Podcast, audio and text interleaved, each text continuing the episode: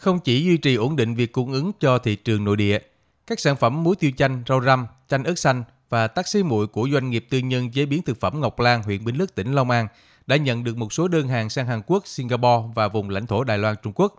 Mặt hàng tiêu dùng Tết như taxi muội cũng có thêm đơn hàng xuất sang châu Âu phục vụ kiều bào vui xuân. Bà Trần Thị Ngọc Lan, chủ doanh nghiệp này cho biết, đơn hàng ổn định liên quan đến giá thành. Những đối tác nước ngoài vẫn đặt hàng các sản phẩm của Bình Lức, Long An vì giữ được hương vị quê hương thuần chay.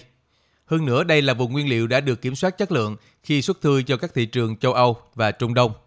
Giá trung bình chỉ từ mười nghìn đến sáu mươi nghìn đồng mỗi sản phẩm. Các dòng hàng bình dân, dù được sản xuất thủ công nhưng vẫn đảm bảo kiểm soát chất lượng, đạt tiêu chuẩn ô cốp ít nhất ba sao.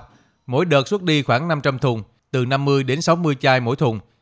Dịp cao điểm Tết, đơn hàng tăng ít nhất từ ba mươi đến năm mươi phần trăm, bà Lan nói. Kiểm soát thì mỗi một lần sản xuất có lưu mẫu lại, cũng lại lại kiểm định. Chế biến thì phải có một cái kho lạnh trữ lại, trữ lại để mùa, ví dụ như chanh đó, nó cũng có mùa, như ớt cũng vậy, phải lúc nào cũng có. Thì cái mùa nào rẻ, một số nào đủ điều kiện để xuất đi, còn cái số còn dạt lại thì trữ lại trong kho lạnh, em làm dần từ từ.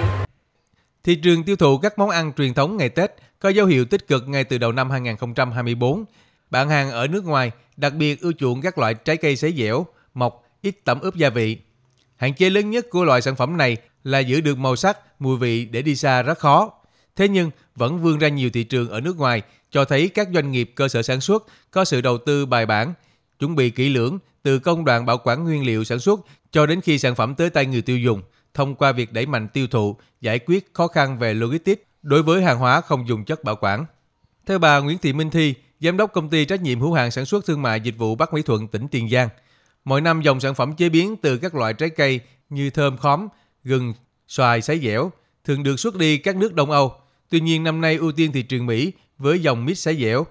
Do đối tác đặt hàng sớm số lượng lớn nên nguyên liệu, nhân công cho sản xuất đều phải tăng gấp đôi.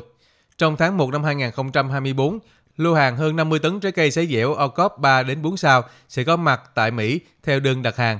Bà Minh Thi cho biết.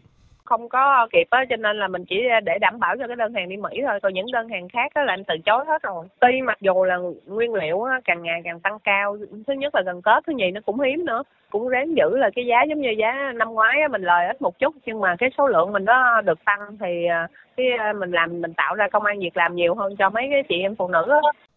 Ngay từ cuối năm hai không hai ba, Sở Nông nghiệp và Phát triển Nông thôn, Sở Công Thương nhiều tỉnh thành đẩy mạnh kết nối tìm đầu ra cho các mặt hàng truyền thống.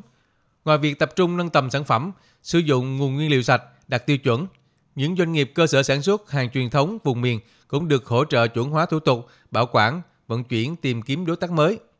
Theo ông Nguyễn Ngọc Sơn, Giám đốc Công ty Cổ phần Tây Ninh, tỉnh Tây Ninh, hạn chế trong các khâu tiếp thị, quảng bá và vận chuyển đang là rào cản khiến sản phẩm truyền thống vùng miền chưa mang lại giá trị kinh tế cao.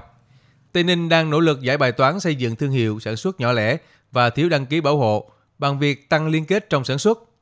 Công ty Tây Ninh đang tìm kiếm đối tác và kết nối để doanh nghiệp cơ sở sản xuất làm việc trực tiếp, hỗ trợ tư vấn hoàn tiền thủ tục và logistics. Nhiều mặt hàng bún phở và bánh tráng của Tây Ninh đã và đang tiếp cận thị trường Mỹ, nhất là cao điểm Tết Nguyên đán sắp tới, ông Sơn cho biết. Để tối ưu hóa tất cả các chi phí, sản phẩm Tây Ninh nó có cơ hội được bán nhiều hơn và bên em lại có hỗ trợ cho những doanh nghiệp về thậm chí về mặt marketing, về nhận diện, về thương hiệu, về bao bì để làm sao cái sản phẩm của mình khi cầm sản phẩm ra mình tự tin về chất lượng bên trong, cái thứ nhất. Cái thứ hai đó là cái ấn tượng đầu tiên cho khách hàng, sản phẩm Tây Ninh nó phải là một sản phẩm gì đó rất đặc biệt, rất đặc thù rồi để dễ dàng tiếp cận với lại khách hàng hơn. Tại vì rõ ràng mình đang bán cái thị trường cần chứ sẽ không bán cái mà mình đang có. Khẳng định niềm tin của người tiêu dùng trước hết là đảm bảo chất lượng sản phẩm gắn với thương hiệu. Đây cũng là tiêu chí để doanh nghiệp tiếp cận khách hàng. Trong bối cảnh khó khăn, các mặt hàng truyền thống vùng miền cấp tập xuất ngoại đem lại nhiều tín hiệu vui và điểm sáng đáng khích lệ về thị trường tiêu thụ và hoạt động xuất khẩu. Những bước đi ổn định vững vàng cho thấy doanh nghiệp Việt đang hướng đến năm hai không hai tư với khát khao chinh phục mở rộng thị trường mới.